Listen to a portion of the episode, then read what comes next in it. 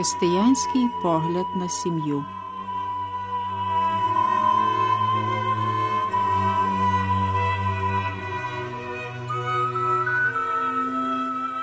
Минулого вівторка ми розпочали розмову про те, яку роль відіграє батько у вихованні дитини. Як ми бачили, мама і тато це два відмінні один від одного стилі життя, які взаємодоповнюються в процесі виховання та психічного дозрівання дитини. Про це говорили навіть і поети.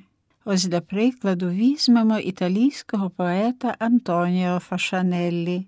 Він пише Мама це немов кущ, який росте над морем, кущ, який танцює заколисаний вітрами, а тато це висока смерека, яка бореться з вітром.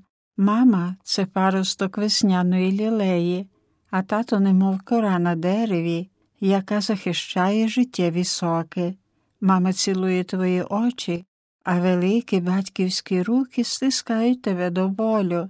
Твердий і черствий назовні батько в серці м'який, як дитина. Мама це лагідне виправдовування, а тато, а тато це догана з вирозумілою суворістю. Тато це хоробрість, коли побачить мишку, і сувора рука, яка дарує квіти. Мама і тато. Ще і ще раз варто підкреслити, що для повного щастя дитина потребує їх обидвох.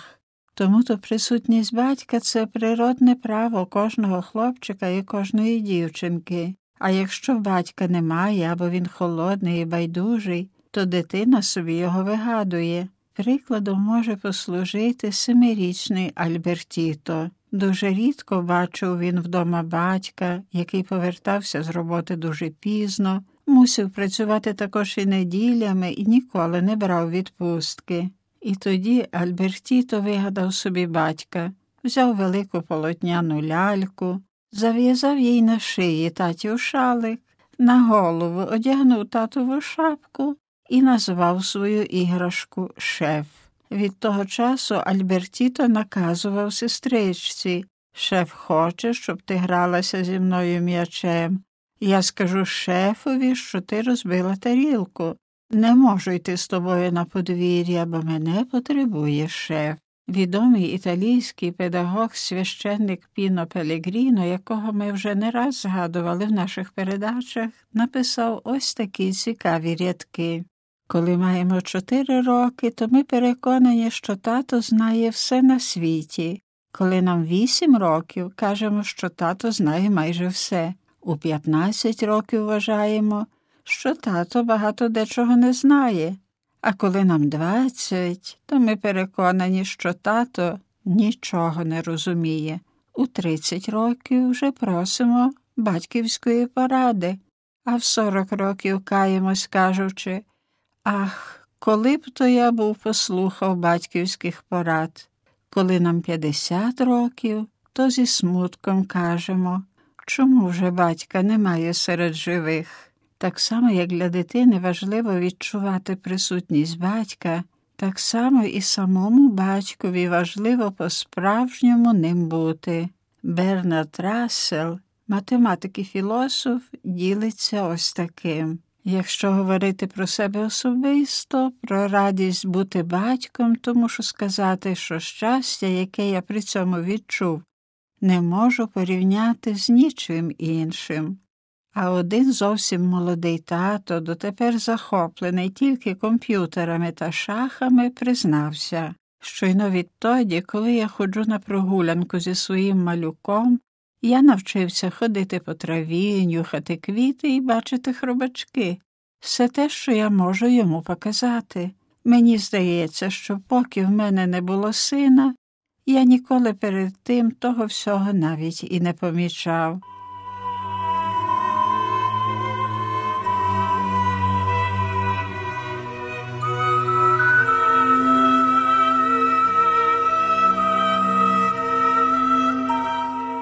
Нашій передачі про християнський погляд на сім'ю ми будемо також читати уривки з документів, енциклік, конституцій, декларацій, апостольських повчань, папських листів, які видав учительський уряд католицької церкви.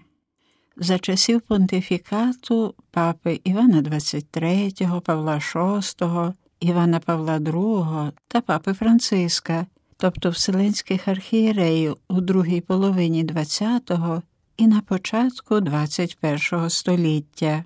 Духовна спадщина вселенських архієреїв має надзвичайно важливе значення також і в наш час, тому буде корисним коротко про неї пригадати.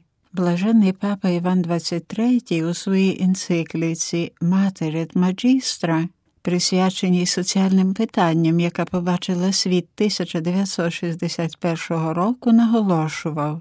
Ми мусимо урочисто проголосити, що людське життя повинно передаватись у сім'ї, заснованій на одному і нероздільному подружжі, піднесеному для християн до гідності святої тайни. У цьому ж документі він вказував на право і обов'язок батьків виховувати своїх дітей. Наступного 1962 року у посланні з нагоди свята Пресвятої родини папа Ронкаллі писав, що коли подружжя буде великодушним та зразковим, тоді й діти будуть слухняними та старанними. В енцикліці про мир Пачем Інтерріс також не забракло посилання на тему сім'ї. У дев'ятому пункті цього документу читаємо Сім'я заснована на єдиному, нерозривному і вільно заключеному подружжі, повинна вважатись і є природною та суттєвою клітиною суспільства. що до неї повинні застосовуватись такі економічні, суспільні, культурні та моральні погляди, які будуть утверджувати її стабільність та полегшуватимуть здійснення її особливої місії. Батьки мають пріоритетне право утримувати та виховувати своїх дітей. Далі в енцикліці про мир блаженного папи Івана XXIII йдеться про право на те, щоб винагорода за працю окреслювалася відповідно до критеріїв справедливості і була також достатньою для того, щоб дати змогу працівникові та його сім'ї забезпечити життя згідне з людською гідністю. Блаженний Іван XXIII в історію церкви увійшов серед іншого як папа, що скликав Другий Ватиканський собор, серед завдань якого було оновлення церковного життя, відповідаючи на вимоги часу. У документах Другого Ватиканського собору не забракло посилання на сім'ю, яку традиція називає також домашньою церквою. Наприклад, перший розділ другої частини Конституції Радість і надія про церкву в сучасному світі присвячений темі сім'ї. У ньому, зокрема, йдеться про зв'язок добробуту особи та родини із становищем сім'ї, наголошено на подружжі як союзові між чоловіком та жінкою, на нерозривності подружжя, на цінності подружньої любові на відповідальному передаванні життя. А далі про це буде мова в наших наступних передачах.